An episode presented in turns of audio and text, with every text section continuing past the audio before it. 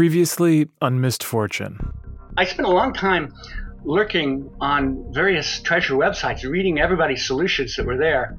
I gotta admit, I was amazed at how bad they all were. Uh, Shakespeare said, Everybody has their entrances and their exits, and they play their part and they're gone. Andy Warhol said everybody has their 15 minutes. I mean, those idiosyncrasies of our nature have been there since the very beginning. And he put out those scrapbooks knowing they would cause frenzies and people would go crazy, and yet he still did it. You don't think I'm crazy for being here, right? Um, not oh, the. Uh... No, come on now with the um. come on, man. Um, is there a is there a time that you consider to be like the lowest? Yeah. A few months after Darrell and I went our separate ways, my article about him was published in the September 2015 issue of Outside Magazine. And it took off. It racked up page views and shares, and eventually won an award. Darrell became a cautionary story. I got a plaque in the mail. Over the next couple of years, we lost touch. I stopped going on treasure hunts and moved on to the next thing, because that's what you do when a story wraps up. Outside sent me all over the world with a bigger expense budget, doing the kind of reporting I'd always wanted to do. Thanks, Darrell. Every once in a while, Darrell would email me a photo of where he was looking, but there usually wasn't much context. He seemed okay. But while I was off living out my professional dreams, Darrell was not okay. He was as deep underwater on the treasure hunt as someone can go. When his contract job ended, he didn't even look for another one. He got unemployment, but not enough to both pay his rent and go look for the treasure. Of course, he chose treasure. So eventually, he had to move all of his stuff into a storage unit and himself into his car for the second time since he'd started hunting. I, it didn't matter. I, it didn't matter that I lost everything. I, I just, I, I just got to make this work.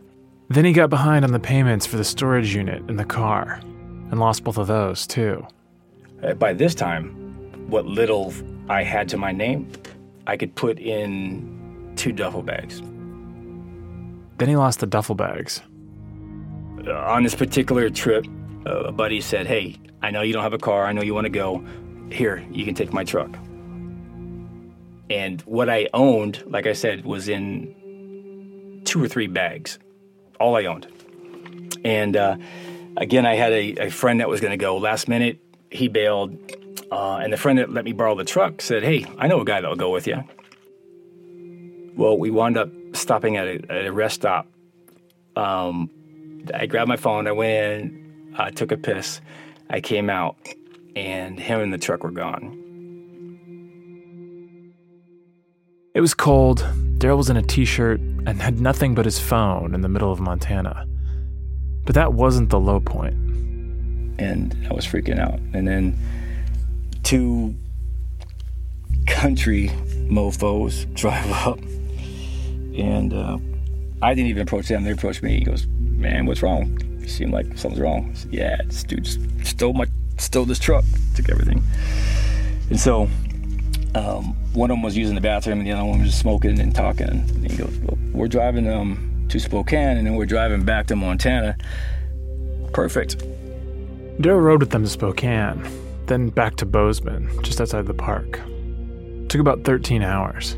So these guys are literally drinking beers and throwing the empty cans out the window, singing, um, you know, every Lynyrd Skynyrd song you could think of. but all I could think about was, I don't give a f- freak. Um, they're going back to Bozeman. I can do more searching. I'll be rich. We pull into home, and I wasn't surprised. It was a um, a single wide trailer that leaned probably 30 degrees to the right. It was dirty, there were flies everywhere. One had a girlfriend, one was married. As soon as they got in, both the women were screaming at them because they took too long. Uh, who was this guy? Um, Um, it was just a madhouse. Kids were screaming. It was just horrible. Well, I was broke. You know, an unemployment check wasn't coming for another week. And here I wound up staying with these guys for three weeks just because I was close to where I thought the treasure was. And no matter how bad it was, no matter how many flies I killed, I kept thinking, man, I'm only 40 miles from the park. How great is this? I'm gonna find it. They drove him to the park once or twice a week. On the off days, he hung out, watched TV. At night, like clockwork, one or both of the couples would start fighting, and Darrell would try to stay out of the way, trying to think about the chaos and dysfunction of his own childhood. But that still wasn't the low point. I would just go outside and sit out there, and they would fight themselves to sleep. Uh, but I remember this particular night, she brought me into it. He had not told her that I'd given him twenty or thirty dollars. Um, she found out, brought me into it, and so I was like, "Oh hell!" Before he could get pulled any further into the fight, Darrell took off. He just started walking. When Darrell started pursuing the Fenn treasure, he'd lived in a nice house. But soon he was in an apartment. Then he lived in his car. Then a friend's apartment. Then back to his car. Then he spent some time couch surfing with friends, then couch surfing with strangers in a trailer in Montana. It was a long slide downhill, but he'd always at least been inside. And now he wasn't. I wasn't going back to where they were, and so um, I just started walking and then um, saw a bridge and just camped out. He'd finally given everything to the treasure hunt. That was the low point. This is Missed Fortune, an Apple original podcast from High Five Content, 30 Minutes West, and Outside Magazine. I'm Peter Frick-Wright.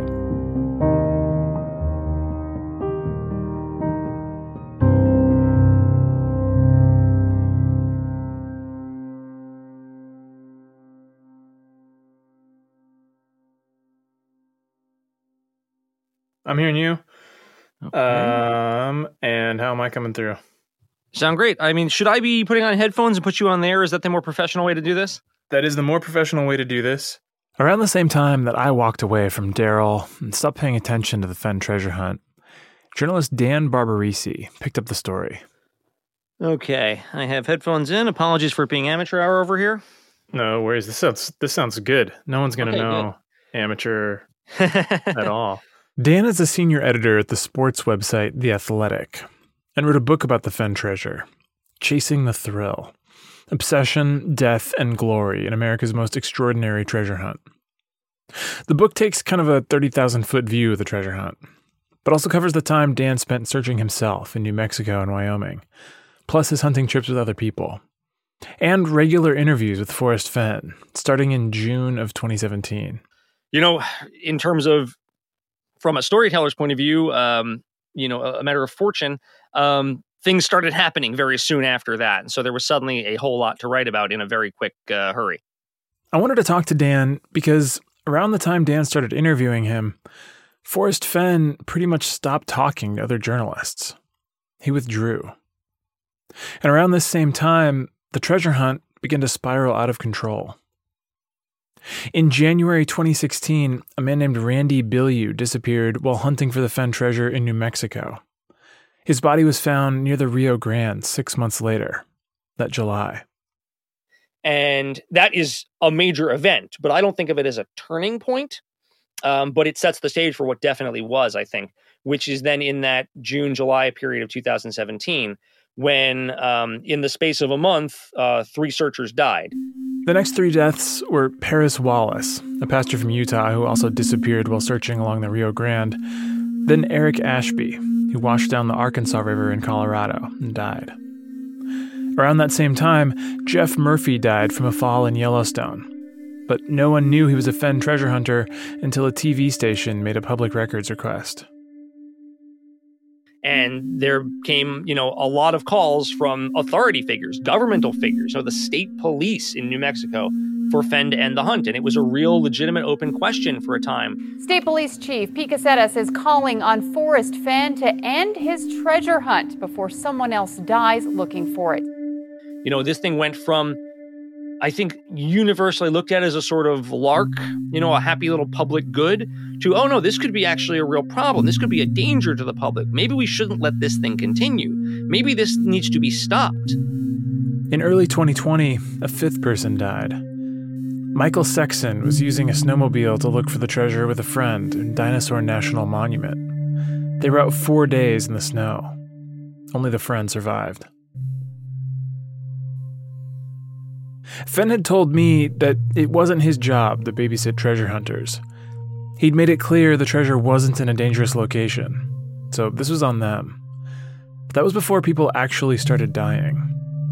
Did he ever change his tune? His reactions were complicated. You know, he was he was put in a difficult position in some ways because you know, he was both the creator of this hunt and the defender of it. You know, when people started coming at him and saying, you know, is this thing good? You should end this hunt. This thing is a bad thing. You know, he suddenly was put in the position of having to say, no, I believe this hunt is a good thing. And I think he absolutely believed it was a force for good, even though people died doing it. And I think he was tremendously, you know, saddened by the deaths. At the same time, he was also speaking out and saying things that were essentially to the effect of, you know, eh, these things happen people die all the time. You know, if you go outside, you run the risk, which can seem a little callous. Um, you know, I don't think he was callous about their deaths, but I do think as much as he also cared, as he, much as he cared about the people who died doing this thing he created, he also cared about his hunt and he cared about it continuing and he wanted it to continue. But the deaths were just the most tragic, headline grabbing part of a series of tragedies and poor decisions that around this time started to become associated with the hunt. Stuff that makes Darrell's back to back rescue and arrest look almost restrained. Madalena Taylor from Lynchburg, Virginia, thought the treasure was near Cody, Wyoming, and the county search and rescue team had to look for her three times in four years. Then there was Robert Miller, who thought the treasure was at Fenn's house and was arrested on the property. Police video shows officers catching up with the Pennsylvania man after they say he broke into a Santa Fe author's home to look for a hidden treasure chest. I thought the poem directed me into here. I thought it said poem. Yeah, the, the treasure map, the treasure hunt, you know. I mean, here's the thing, man. That's that's a burglary, dude. David Christensen thought the treasure was at the bottom of Yellowstone Canyon and tried to rappel down to it from a scenic overlook but he brought a 300 foot rope to an 800 foot canyon. It took six hours to complete the rescue. There were times where they would fall headfirst into the drifts while we're still pulling up. Roderick Craythorne thought the treasure was in the cemetery of Fort Yellowstone, a site near the park listed on the National Register of Historic Places. He dug 17 holes looking for it and damaged a grave. Craythorne pleaded not guilty to charges of excavating or trafficking in archaeological resources and injury to U.S. property. Then there was Scott Conway. Unfortunately, the feds are blocking my quest. He thought the treasure was in New Mexico's Heron Lake State Park and was arrested with friends after having been discovered digging a hole 14 feet deep. He'd been digging holes like it in the park for five years it's hard to know where the chest is and then have people die.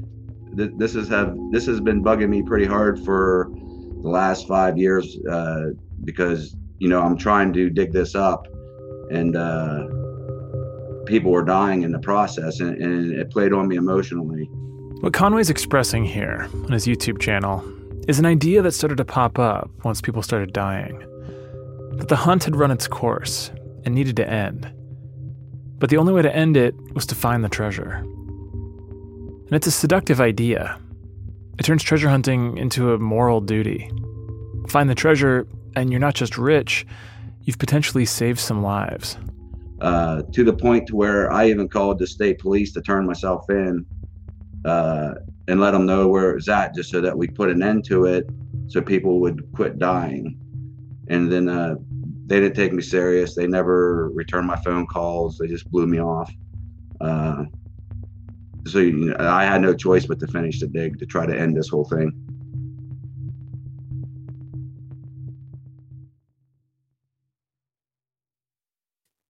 Well, in terms of your, in terms of studying the phenomenon, um, at, at what point did the hunt sort of crest into sociological significance? Uh, I think from the start.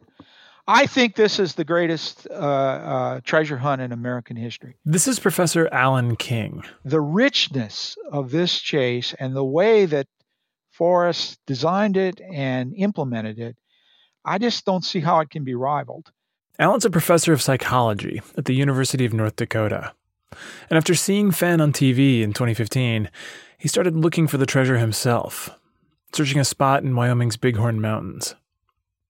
But while some say the key to solving the poem is understanding Fenn's own mind, the only advantage Alan's psychology training gave him was being able to read the social cues of when people were done listening to him talk about it. So eventually, he set out to answer a different, more basic question How many Fenn treasure hunters were there? I was curious about the size, like everyone else, and uh, you know the the number that got fixed in the latter stages was 350,000. So 350,000 came from Fenn. But other analyses of things like YouTube numbers and blog traffic on Fenn related websites had shown an engaged audience of 35 to 50,000 people. So which was it? To find out, Alan put together an online survey that sampled random people. There are whole websites set up to do this for researchers. So he asked 1,200 people whether they had heard of Forrest Fenn, then a couple of questions to gauge how much they knew about the hunt. He wanted to know whether they were active searchers or had maybe just read an article. I figured I'd have the 1,200 respondents and no one would have heard about it. And so the numbers that came back were actually uh, quite uh, surprising to me. And so what you can do is you can extrapolate from that sample what he found was that 350,000 active searchers was pretty close. My, my number came to 433,000. It's usually reported as 350. That's fine with me. But I actually, you know, I was surprised. Along with this basic information, Alan also asks some more interesting questions. And his study is the only peer reviewed research paper on the Fenn treasure hunt. What he wanted to know was who were these people? What's the treasure hunting demographic? One early thought was that perhaps searchers had a tendency towards trauma in childhood. Maybe a lot of them were running from something, like Darrell. But by and large, they weren't. That was the simple motive is that maybe certain people have needs for this sort of escapism. And there was no relationship. I mean, there was no higher. The uh, adversity, adverse childhood experiences of the Chase community was no higher uh, or lower than it was for the uh, rest of the uh, population. The second theory Alan brought to the research had to do with a set of personality traits called hypomania. Energy, uh, euphoria, capacity for euphoria, capacity to be, you know, for the thrill of the chase, optimism, a sense of humor, confidence, not a lot of need for sleep, being able to work really hard. Alan thought people who set this kind of goal might take it on because they possessed the qualities it took to be successful. Maybe it played to their strengths. I found that the group as a whole, the sample as a whole, were no more prone to hypomania than the general population. But those in the chase who were hypomanic, myself probably included, by the way, uh, would be uh, had had a, a much greater time. They had more fun. They were much more positive about the experience. And that makes sense to me as well. And so, although we didn't have, you know, the group wasn't by nature more hypomanic than the, the members of the general population, those of us who were inclined that way uh, certainly got more out of the chase than those who were hostile and cynical and paranoid by nature and angry by nature, they dropped out very fast. So the typical treasure hunter wasn't particularly likely to have a history of trauma, And people with hypomanic tendencies did tend to thrive in the hunt, but they didn't make up a higher proportion of the community than the general population. Darrell's history wasn't representative of most searchers. Most searchers, Alan's research showed, were on the whole pretty white, pretty well educated, and pretty affluent. So, despite Fenn's intent to make the hunt for every redneck with a pickup truck who lost his job, the people who stuck around were, by and large, the folks who could afford to go looking for it. And none of that really helps us understand the deaths and arrests and the spiraling out of control. But there was one personality factor Alan found that does help explain what happened. The one difference that was very substantial was risk taking. And this sample was uh, the men were much, much higher as risk takers than the general population. In another sample he surveyed, this one of committed searchers, about 20% of the men were in the 93rd percentile for risk tolerance. And three quarters of the Fenn treasure hunters were male. So, assuming the other numbers are correct, Fenn inadvertently unleashed about 64,000 of the most risky people in America on the forests, rivers, and canyons of the Rocky Mountains. And only five people died. Now, my study is look, it's a small sample. I think it generalizes to the real hardcore members of the community, the most committed, the most avid searchers. But the, the variables I looked at are, you know, uh, you know, only certain inferences can be made Alan's data is a sketch of the treasure hunt, not a detailed portrait. But what the sketch shows us is that the quintessential Forrest Fenn treasure hunter, white, rich, risk tolerant, has a lot in common with Forrest Fenn. If his goal in all this was to perpetuate his worldview, bring together a tribe of seekers, and promote the thrill of discovery, for better or worse, he succeeded. I think he's hypomanic. I think he fits into that sort of hypomanic uh, profile I was describing in a positive way. You know, I think he, uh, some might say he went off the deep end with the chase, but you know, I feel like uh, I, I owe him for what he, you know, the adventure later in my life, you know, five year adventure, the adventure of my life that he gave me. In a lot of ways, Alan King had the experience Fenn envisioned for most hunters. He was excited about the hunt, but not obsessed. He spent money on search trips, but not his last dollar. He stayed out of trouble. The people who took it too far were outliers. But the hunt got big enough that there were a lot of outliers. And eventually, they started getting not just to Fenn, but to his family.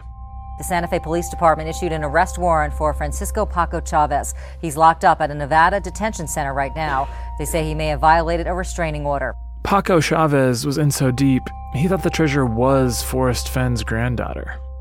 He stalked the family for years. He is not allowed to go near the home of Forrest Fenn, but police say a guy who looks like him showed up this weekend.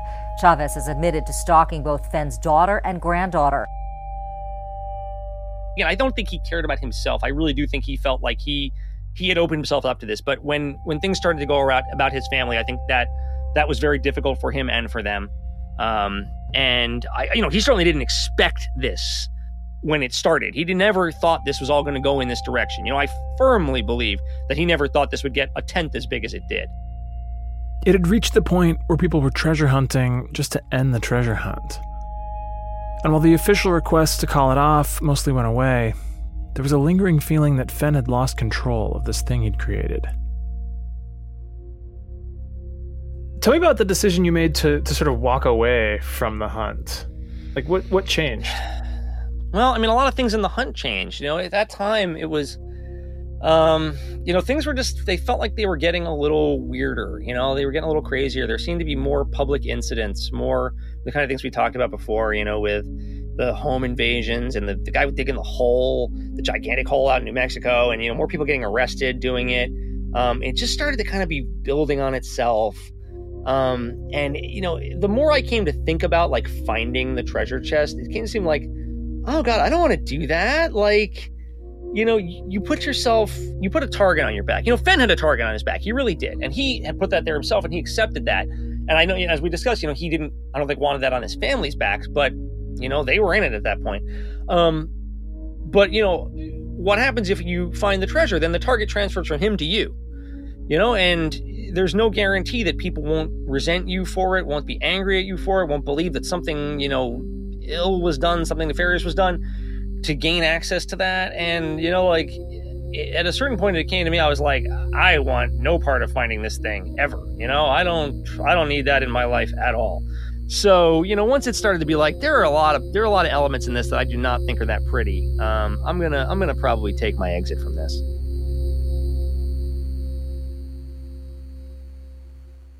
So Dan decided to get out. But it wasn't so simple for everyone. Some people had given the hunt so much of themselves that their very identity was wrapped up in whether or not they could solve some clues and find a box. Some people were still searching not to end the hunt and save some lives, but to save themselves. You went back to Seattle. How did you get back on your feet? So the guy who lent me the truck, um, I made it back to his house, um, and I stayed a few nights there. And you know, I just remember saying, "God, man, I need some help here." After sleeping under that bridge, Darrell found his way back to Seattle, moved in with a friend who suggested that he scale back the treasure hunt.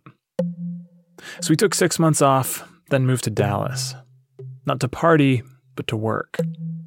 He eventually landed a minimum wage job stocking shelves and running the cash register in a thrift store. I wasn't there very long, maybe a month, and um, I got a call um, from a company in uh, Maryland, Lockheed Martin, and um, you know, here the last few years, I flipped under a bridge, and I was homeless. I had nothing, and here they're offering me, you know, six-figure salary. Um, and I had to be in Maryland in 13 days. Remember, when he's not throwing it all away on a treasure hunt, Darrell recruits engineers for a living. And he's really good at it. How did they find you? Um, good question. Um, and here's the thing too. The my boss had read my resume wrong. She thought I was already in the Maryland area. And you know, my first week there, she said, Hey, had I known that you were in Texas, you would have not gotten a call from me. Do you know that? so I was really lucky, eh, truly lucky. But, you know, I got in there and um, work was my focus, not the treasure hunt. And I did a good job and uh, things got better. From Maryland, it's a lot harder to bomb out to Yellowstone every weekend. You have to plan ahead, get permission, buy a flight, take vacation time. But there was another shift that took place as Darrell got some time and distance from the hunt. Because for years, in the news coverage, Darrell's arrest was the comparison story at the end of every article, the anecdote that offered some context. If someone activated search and rescue looking for the treasure, the article would mention how former police officer Darrell Seiler had been hauled out of the backcountry twice in two weeks. If Forrest Fenn did an interview promoting the treasure hunt, Darrell would be mentioned at the end to establish that there was a dark side to this thing, that people did take it too far. But as other hunters took it even farther and suffered worse consequences, Darrell's name stopped showing up. He became just another risk tolerant treasure hunter, a face in the crowd. And the treasure hunt let him go, gave him back his comfortable life, his six figure income. The problem was, None of this was ever about the money. You know, when I got the money, it wasn't like, oh my God, this, you know, it was nice. Um, I still spent it stupidly. You know, I'd buy everybody lunch or, you know, I'd take care of this or that. And I didn't care about it. Um, but I still was a failure. I still was a failure to my friends. I still was a failure to my family. Um, the magazine article came out, and I felt like now the world knows I'm a failure. Um, so, um, even though I was comfortable, I still had to deal with waking up um, a failure. When you lose everything and get it back, you're supposed to learn something. Maybe realize that the things you have are more precious than that thing you're looking for. But this just isn't a story about anyone learning their lesson. If I don't find this, um, how am I going to live? How am I going to be happy? I couldn't see myself not finding it. I couldn't see myself past or accepting somebody else beat me to it. I mean, I, I, I refuse to even try to consider that. It had to be me. It had to be me no matter what.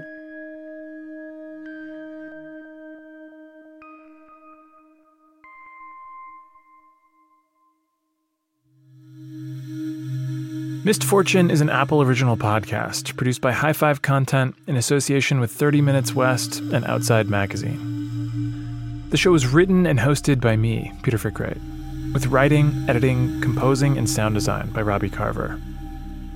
Story editing by Michael May.